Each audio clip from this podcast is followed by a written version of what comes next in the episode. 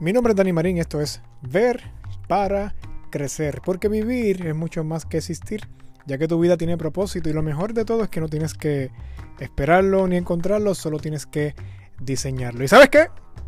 Aquí te vamos a decir cómo hacemos, por lo menos te vamos a ayudar a dirigirte en la posición correcta. Hablando de posición correcta y de dirigirte y de caminar hacia un lugar, cuando se trata de vivir con propósito y vivir de manera intencional, hay un pequeño detalle, un pecado, que me gustaría llamarlo, si me lo permiten. Y se llama el pecado de la ambigüedad. Vamos a dar claro la siguiente idea. La claridad nos conecta con la libertad y esa libertad nos conecta a tomar las decisiones adecuadas para vivir con propósito de manera intencional.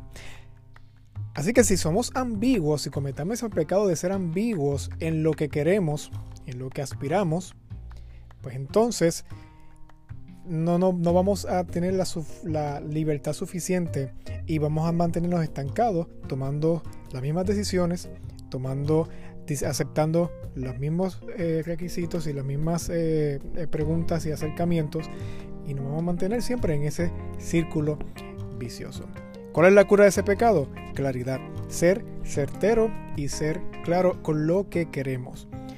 Eso significa que si de momento estamos en un trabajo y decidimos que necesitamos ganar más dinero para cubrir nuestras deudas y nuestras cuentas y sostener nuestro estilo de vida, pues entonces hay que decir, no, yo necesito ganar X cantidad de dinero al año. O si no, eh, como pareja, pues quizás puedes decir, no, mira, pues necesitamos como, como objetivo, pues algo ambiguo sería, pues, eh, ser más unidos. Pero a lo mejor, ¿qué significa ser más unidos? a lo mejor eso significa, mira, pues necesitamos entonces eh, tener tantas citas en, en, semana o el mes. Necesitamos quizás pues salir de viajes más a menudo, pasar más tiempo solo, ser específicos. Porque cuando somos específicos podemos determinar las acciones adecuadas para mejorar algo, para crear algo o para alcanzar algo.